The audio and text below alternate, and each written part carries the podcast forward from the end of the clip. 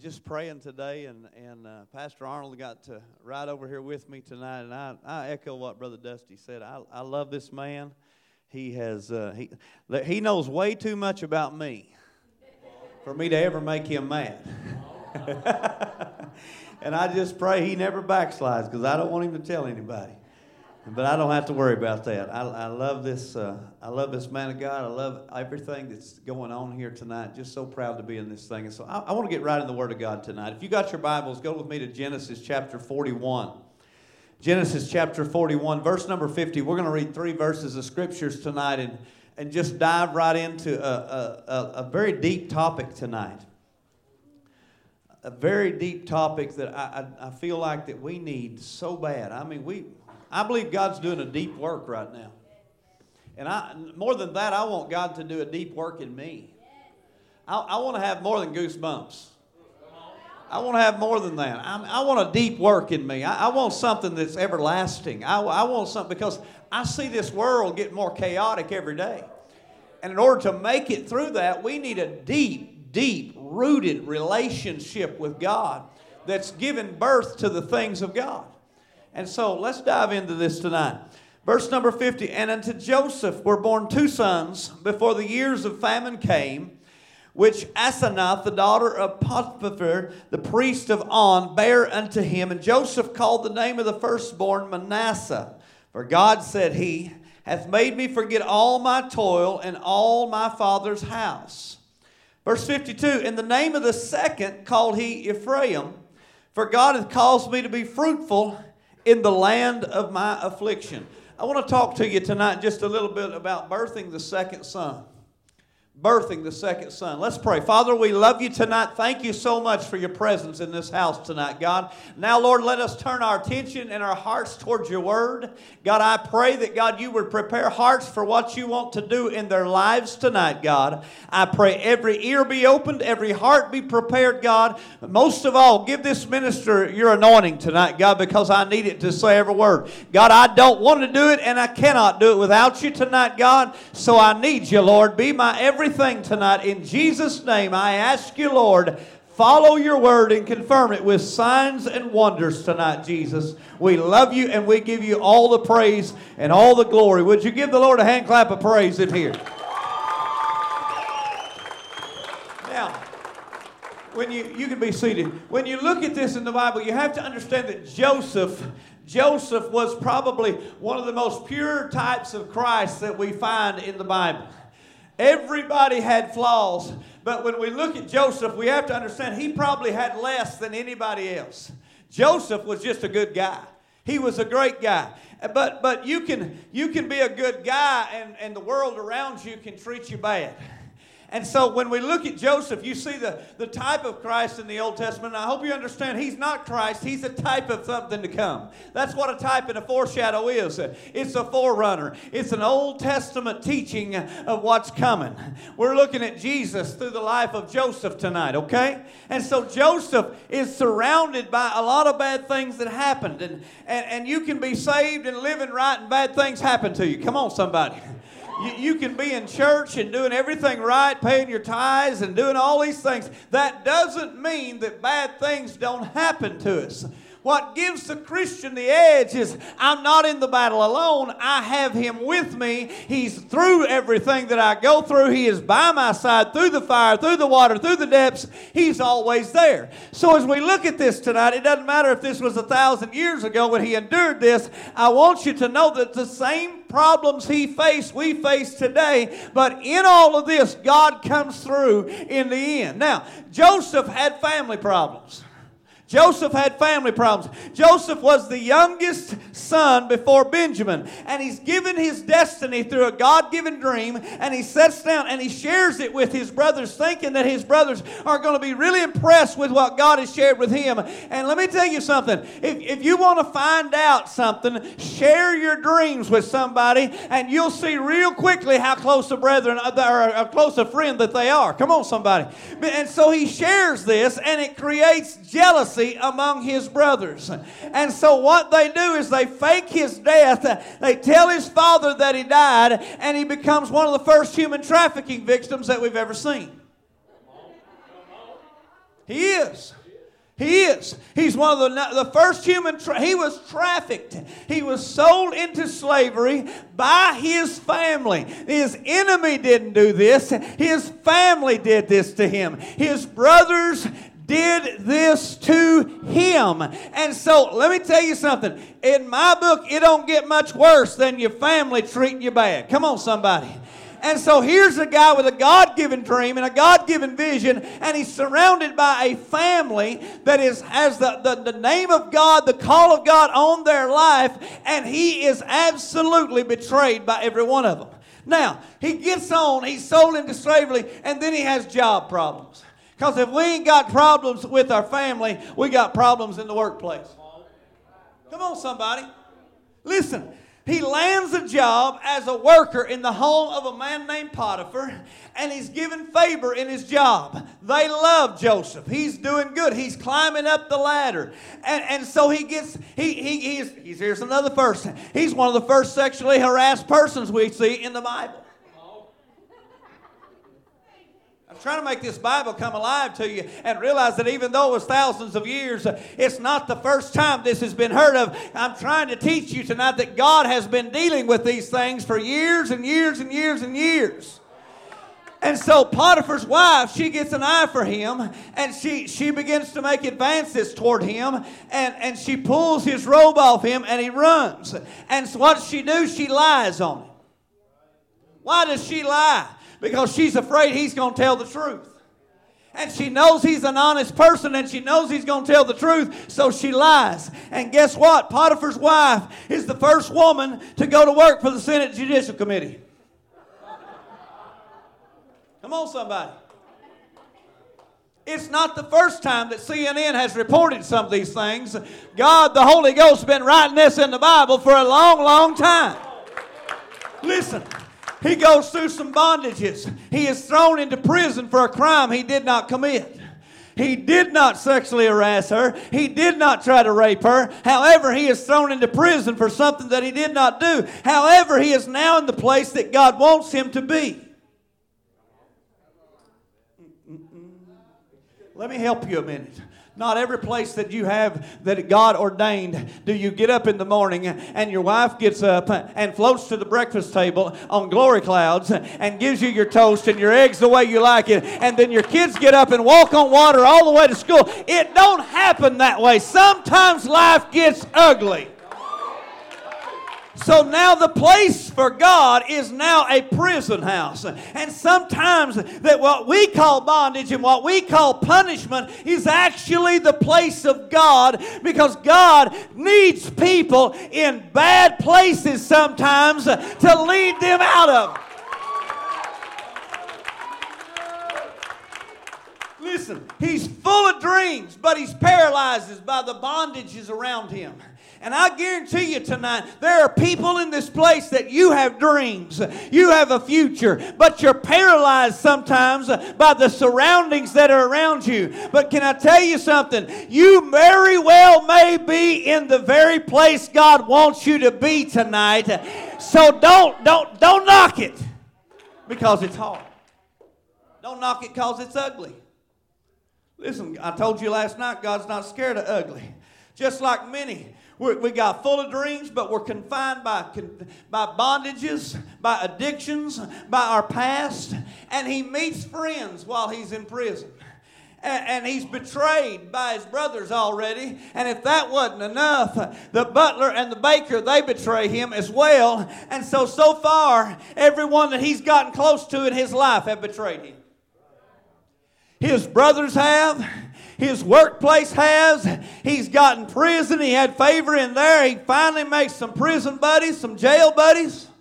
I never will forget the first time I, I spent the night in jail. The next morning, uh, does everybody anybody remember Andy Griffith? Thank you. You remember Otis? Well, I'm from Searcy County, Arkansas, and Marshall, and we had an Otis. He, he, I'm not going to mention his name. And, and, and he was from Cozahome, Arkansas. That's a suburb of Marshall. and, and he knocked on my cell door. They didn't even have the thing locked. I thought they had it locked. I could have got up and run around that place that night, but I didn't. He opens up the door and he brings me breakfast and he sits down to me and I thought he was going to encourage me. And he, this is what he told me. He said, Shane, this isn't a bad place to live. I said, What? He said, This isn't a bad place to live. He said, It's warm in the winter, it's cool in the summer, get three meals a day. I said, Look, dude, I'm getting out of here as soon as I can get somebody buying me out of here. I'm getting, I don't plan on coming back. Tell you something. But listen, he's betrayed and he's lost his trust. And all these things, Joseph never sinned and he stays the course. I'm going somewhere with this. I need to build, a, I just got to build this thing for you, okay? So here is Joseph. He's been betrayed. He's done all these things. He's, he's never sinned. He's stayed his course, but he's wounded. You never realize this about him, but he is wounded. Wounds can heal, but they leave scars. L- listen to me tonight. Scars are an outward sign that an inward healing has occurred. Scars are an outward sign that an inward healing. You see this ear right here? That's a scar. That's a scar from minding my mother when she said, Don't you slide on that tin roof because you'll hurt yourself. I was a little kid. We was pretending like we were motorcycles and ramping up that tin roof and going back down.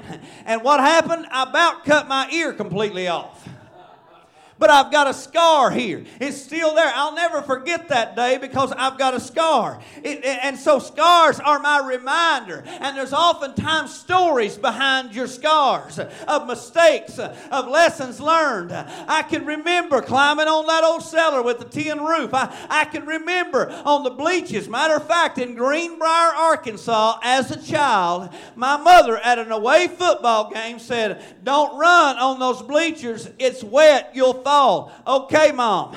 I ran on the bleachers anyways, fell, busted my chin. They had to take me back home and stitch it up. I remember that day. I can see it in my mind. I can remember breaking my leg in football practice and uh, numerous other times. I can remember biting my lip uh, and my tongue off in a car wreck, and, and they had to surgically sew it back on. I've been there. I remember that.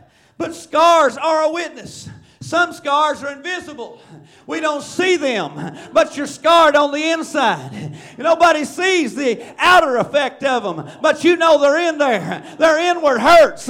Somebody hurts you on the inside. They hurt your feelings. They hurt your manhood. They hurt your womanhood. They hurt your upbringing, and nobody sees them. But aren't you glad He was wounded for our transgressions? He was bruised for our iniquities. Those iniquities are those inward hurts.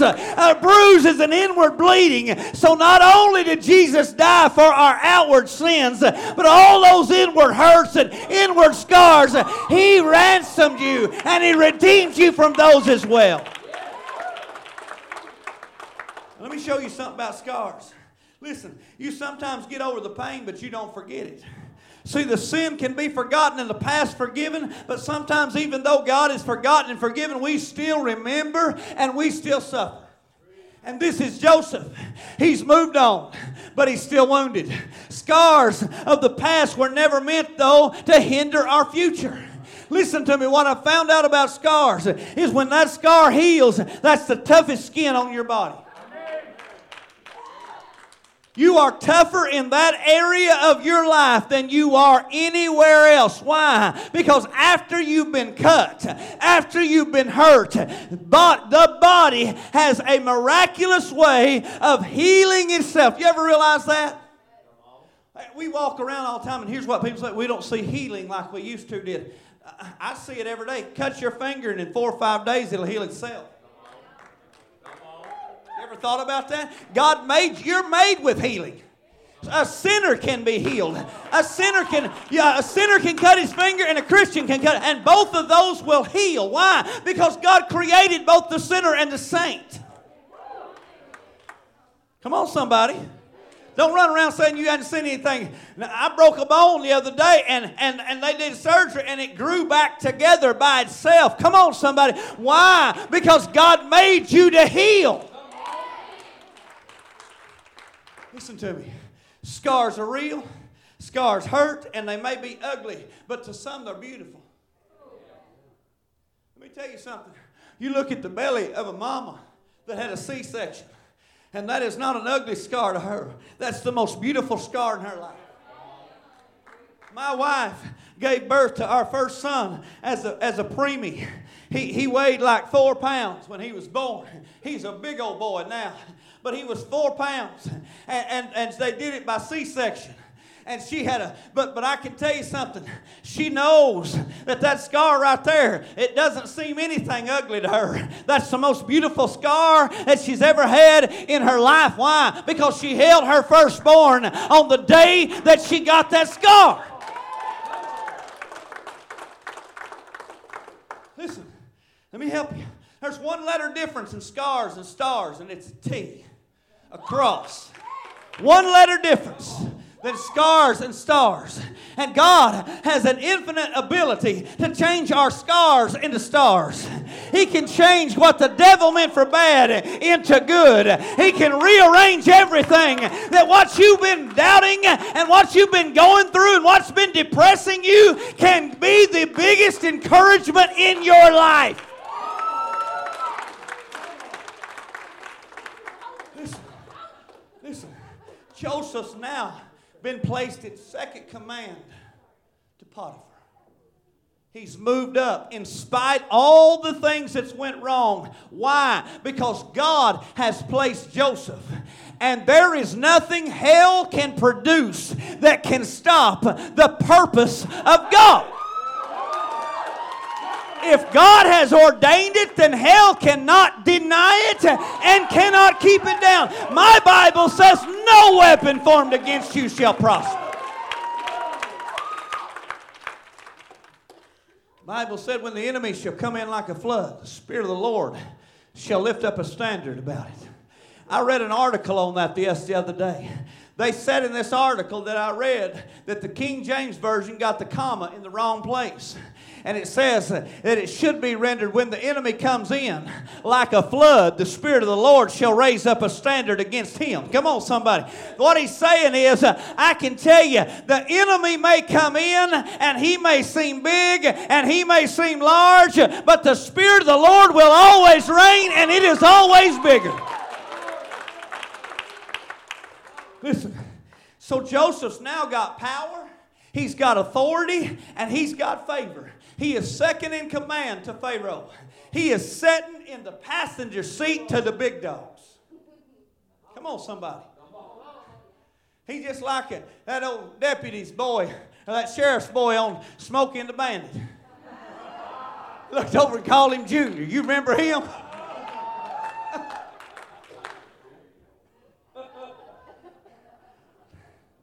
but I can tell you, he's second in command. You know what? I'm sure he's sitting there thinking, who'd have thought it? Who'd have thought it? Got, got sexually trafficked. Come on, somebody. The Senate Judicial Committee raised up sexual harassment charges against me, and I was innocent. Now I'm sitting second in command. Let me tell you something. When God needs a man, he can find a man. When he couldn't find a king that would serve him, he just got Cyrus and said, He may be a pagan king and he may not be serving me, but I'll use him anyways. Because his purpose is stronger and more powerful than, and God's purpose will be done on this earth. I got to move on. Listen, for all he went through, God brings him something so good that made him forget all he went through to get there. And here's what I want to get to tonight. I believe that a lot of people in this world today have been through so much. But God is he's so good at bringing something so good that it makes everything that you went through seem worth. Are you ready tonight? I don't want to preach long tonight because I just want to get you in the altar. Listen, the first thing that God gives Joseph is a wife. You husbands better amen. It'd be a good time to do so. Listen, because he knows that the foundation for future blessings comes through intimacy. Listen to me. He knew that if Joseph was to give birth to anything that God wanted in his life, that it would come through his intimacy and through relationship. Come on, somebody. See, we don't like to talk about that. We don't like to talk about relationship, and we don't talk, like to talk about intimacy. But can I tell you something? There is something so much better with God that's going to make us realize that, that we have fell in love with the foretaste of God when God is saying, I've got something bigger and I've got something greater. Just tarry ye here. Come on, somebody. Relationship produces blessings. Intimacy produces fruit. But look at this. He's given a wife, and her name is Asenath, which means peril and misfortune. Peril and misfortune.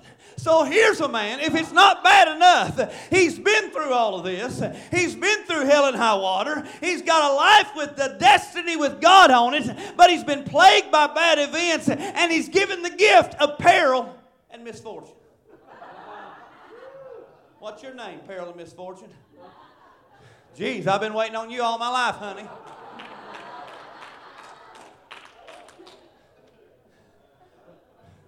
Some of y'all thinking, I went out with Peril and Misfortune one night. you ever been to a class reunion and said, Thank you, Jesus, for unanswered prayers? You ever been there? You remember how it was when you was young? You said, God, just let her love me like I love her. And then 30 years later, you see. oh, God, thank you. Y'all still here? Here's a man plagued with dysfunction in a pagan land, working for a pagan king, and now he's given, given a pagan wife.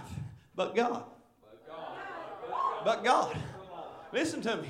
Listen, I love this. Let, let, me just read you some scriptures. And we know that all things work together. Romans 8 20. For good. Everybody say for good.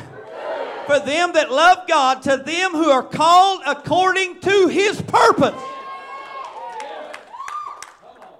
See, the purpose supersedes even the misfortune and the perils of the paganism and all the ugly he's had to go through. He's even married peril and misfortune, and God still steps in and says, I don't care if she's ugly. I don't care if she's mean. I don't care what they done to you. I don't care what. I'm going to switch everything around and work it out for the good.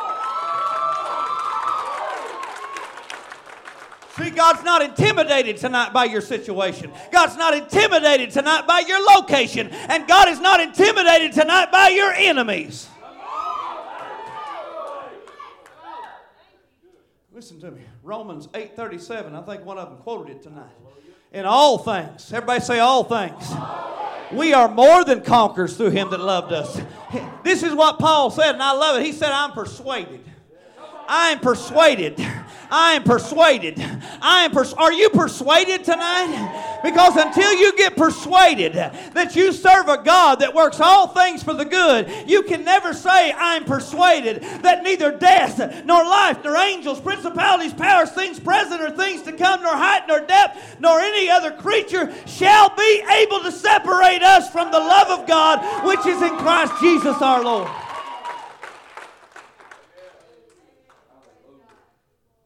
That's why I'm a firm believer methamphetamines is spiritual.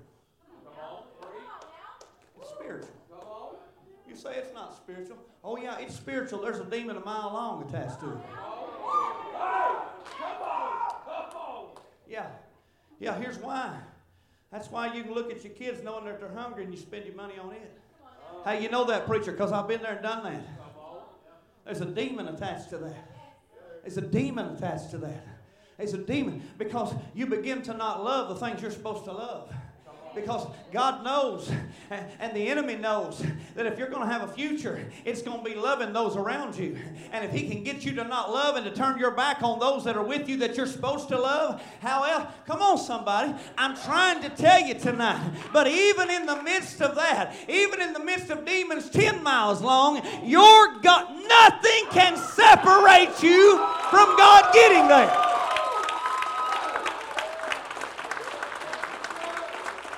When God decides to save a man, He is going to get to that man and give him a decision to make one way or another. I don't care if they're in rehab. I don't care if they're in Tucker. I don't care if they're in Cummins. I don't care if they're in Greenbrier, Arkansas, high as a kite tonight. God can get His power to them.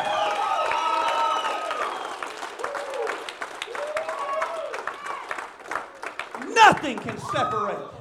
Nothing. Absolutely nothing. You know what nothing is? No thing. No thing. No thing. Number two. Number two.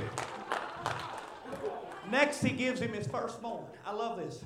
He gives him his first. I've had the pleasure of raising three kids.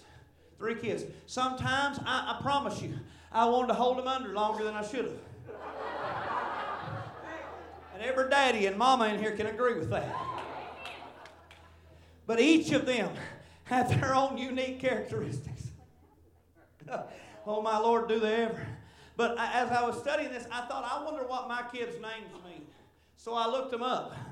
You know, they came at different times in our lives, and, and, and they were all coming. And, and I remember when they came, they were all at different, uh, you know, things were going on in our lives that make me remember when they were born, but their names. Gavin is my firstborn. He means hawk of the battle or white hawk.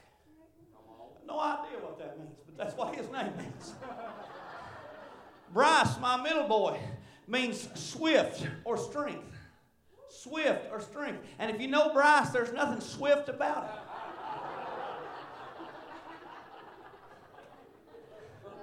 Avery, my daughter, means rulers of the elves or rules with elf wisdom.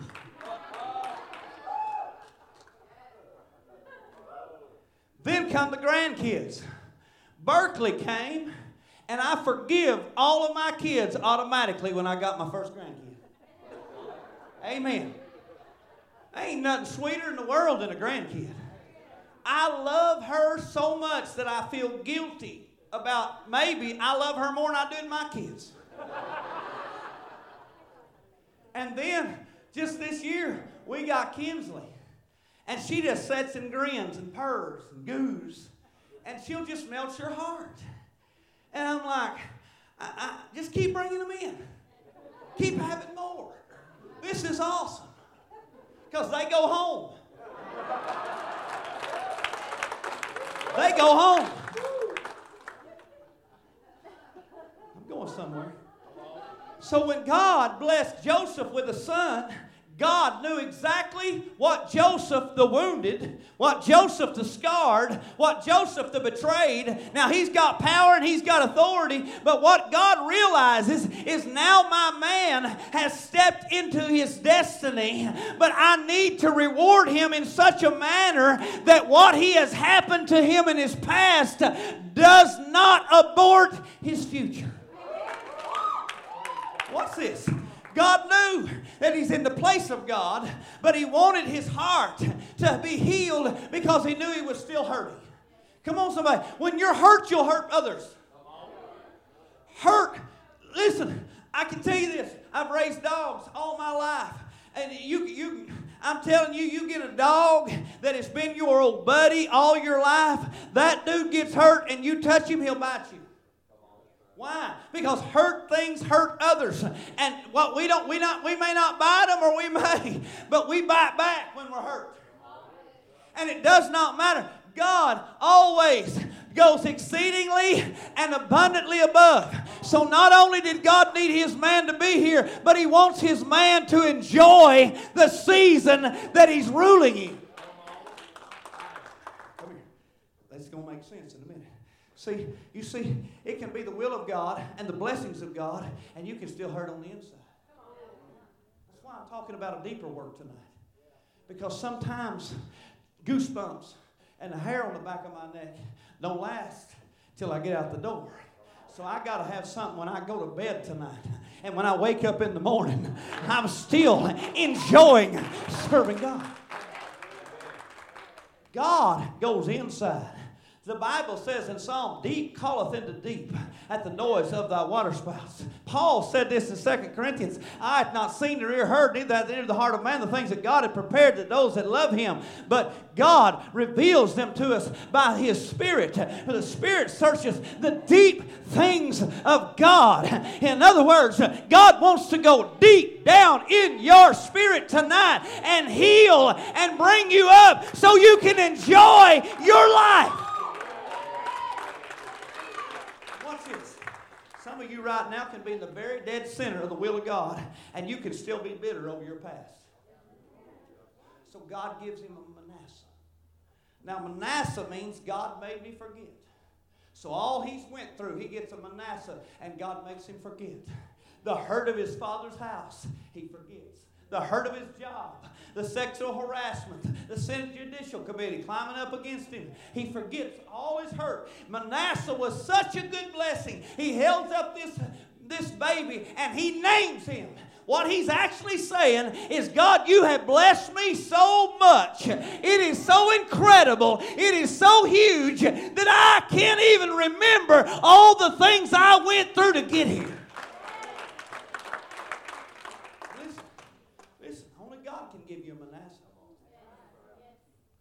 Only God can do that. See, you can't find that in a relationship with a person. You can't find that in a bottle and you can't find that in a drug. We find that only through God. Only God can give you a Manasseh. Only God. See, listen. See, you can be no good to the purpose of God if you're still bitter over the path you took to get there. And let me tell you something. A lot of people tonight, hear me tonight. A lot of people love God, but they're bitter over the path that it took to get there. Come on, somebody. Manasseh was in, listen to me, you got to get this. Manasseh was in the bride of Joseph, a type of Christ, all along, but could only be produced through intimacy of the relationship of the bride and the bridegroom. Now, watch this. We are the bride, the church. Jesus is the bridegroom.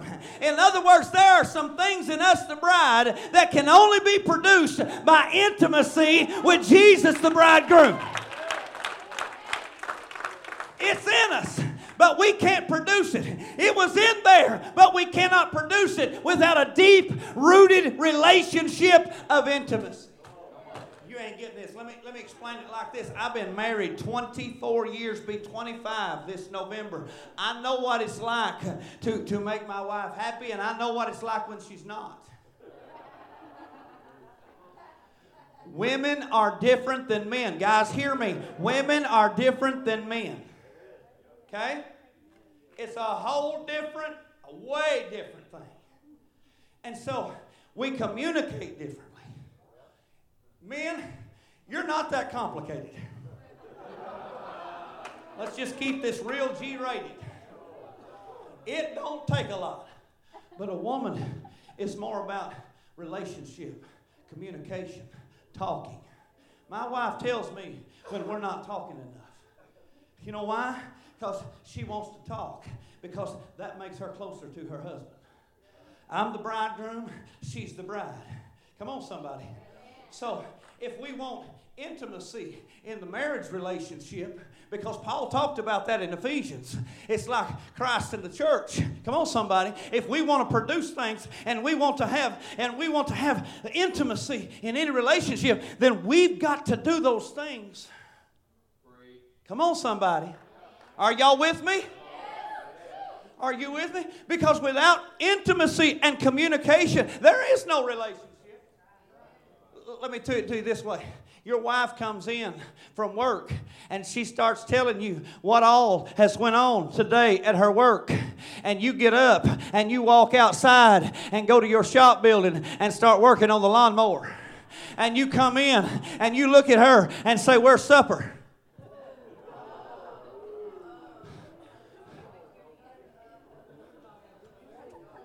Yeah, doghouse, that's right. Why? Because you did not communicate well. What you communicated with is, I don't have time to hear what's going on in your life. I'm only concerned with feeding my belly and working on my lawnmower.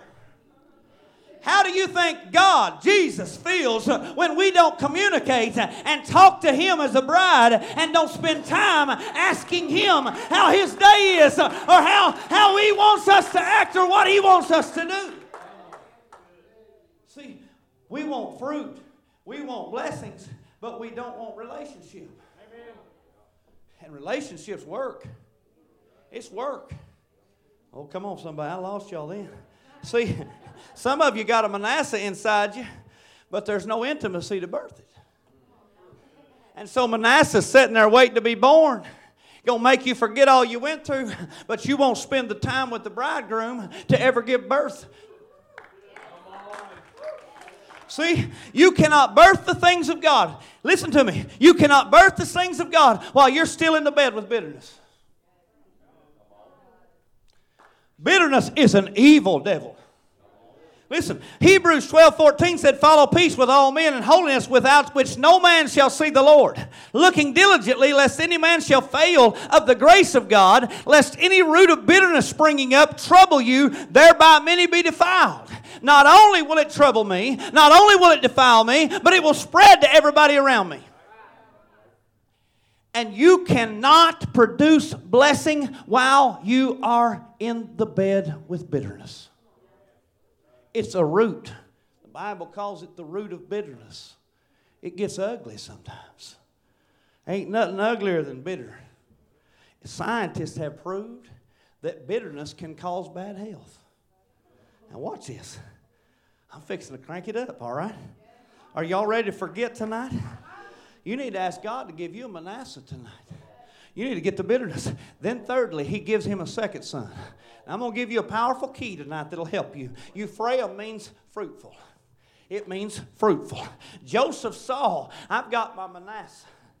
But he said, Oh my goodness, there's more than one in there. In other words, it was so big that in type God couldn't give it in one.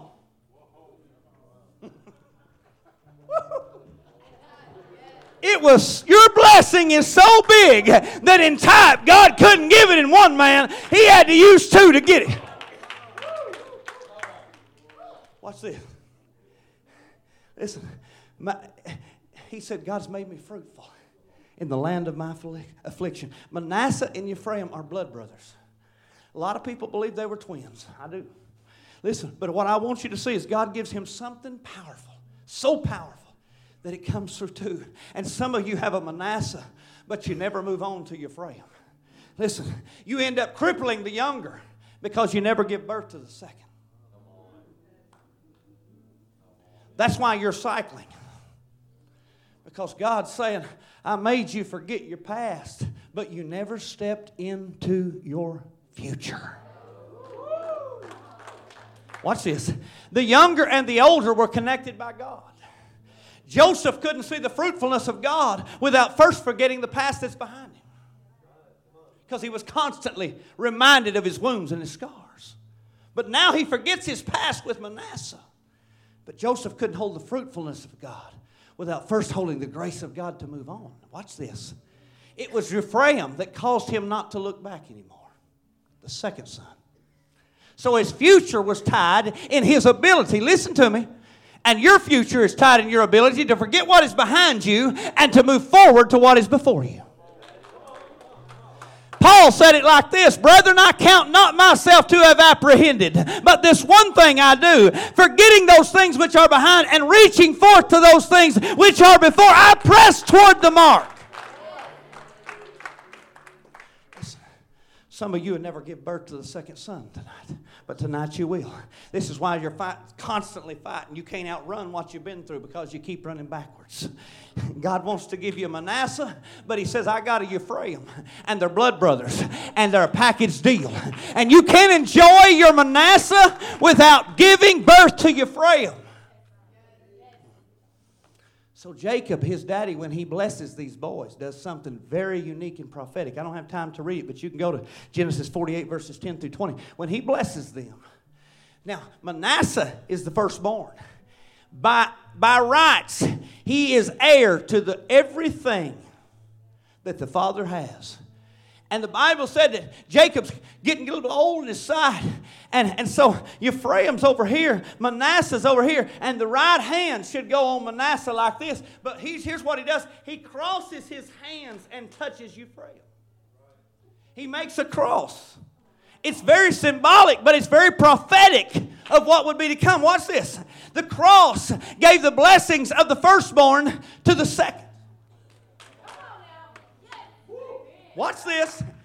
If, if we only had the blessings of the firstborn, the firstborn was Adam, the first man. But the second man, Adam, was Jesus. And I got I don't want the curse, I want the blessings of the second man, Adam. Watch this. Romans 8 20. For he did foreknow. He also did predestinate to be conformed to the image of the Son, that he might be the firstborn among many brethren. Colossians 1 15. Who is the image of the invisible, the firstborn of every creature. Colossians 1 18. He's the head of the body, the church, who is the beginning, the firstborn from the dead. Listen, Jesus was God's second man. 1 Corinthians chapter 15, verse 46, howbeit, that was not the first that was spiritual, but that which is natural, and afterward that which is spiritual. The first man of the earth, earthy. The second man is the Lord from heaven. The cross gives the blessing. Come on, somebody. Woo! All the hell you've been through all the hurt you've endured, all the betrayal, all the affliction is about to die in eternal death. Watch this. Romans put it like this in chapter 6 to be buried with him with the baptism of his death, and to be raised with him in the likeness of his resurrection. When I got my Manasseh, I got that was the, the my past getting swallowed up. But God didn't stop there. He brought us up out of the water. And when you come out of the water, you were raised in the likeness of His resurrection and gave you a future and a good future at that. Woo. Boy, I'm about ready to jump out of here. So, as I was getting ready this afternoon, I, I, was, I was praying. I said, God, what's the missing ingredient? And this is what He showed me tonight. Because I, I just love this. Worship, worship, worship, worship. Listen, Hannah wanted a baby so bad. She wanted to give birth to a baby. The Bible said her womb was barren. And in, in 1 Samuel chapter 1, the Bible says this is after. This is after he's looked on her. This is after she's got the promise. Look at what happens in verse 19. They arose early in the morning and they worshiped before the and returned to their house at Ramah, and Elkanah knew his wife, and the Lord remember her. So it came to pass the process of time had Hannah conceived and bore a son. What's worship do? It brings life to the womb. The Bible said, Draw nigh unto me, and I will draw nigh unto you. See, there's no life without God giving life. There's no conception without God birthing it. And you cannot birth anything until God gives life. Listen, I'm telling you, God's going to do a deep work. Worship then becomes the breeding ground for supernatural things to happen in your life. Oh, God's going to do a deep work. Faith comes by hearing, and hearing comes by the word of God. Hannah hears the priest, and she goes to worship. And our faith when our faith becomes intimate with the words of the high priest, does the womb give life to the promises of God? Listen to me. Listen to me. That ain't. Worship creates the necessary environment for the birthing of the miraculous. I don't want something that I can get out of some book at the Christian bookstore. Right now, what this world needs is something a supernatural God and only Him can do. Let me tell you something tonight in closing. When I got saved on a Sunday night at Marshall Assembly God Church, I was a full blown methamphetamines addict with meth in my blood system. I fought addiction all through Sunday morning service, and yes, I came back to Sunday night. And this is what I said to God I said, God, I need you to save me, and I'll get saved and I'll do whatever you want me to do. But I cannot, I cannot say no to that stuff. I've never been able to. you'll have to help me. In that night, in that altar service, God did a supernatural work in me. I was known as the go to guy. If you had drugs for sale, call Shane. I wanted them. For a year and a half, I never got a phone call. I never bumped into them in a town of 3,000 people. I never ran into them. I never met them on the highway. I never did have just certain circumstances happen. Why? Because God can only do that.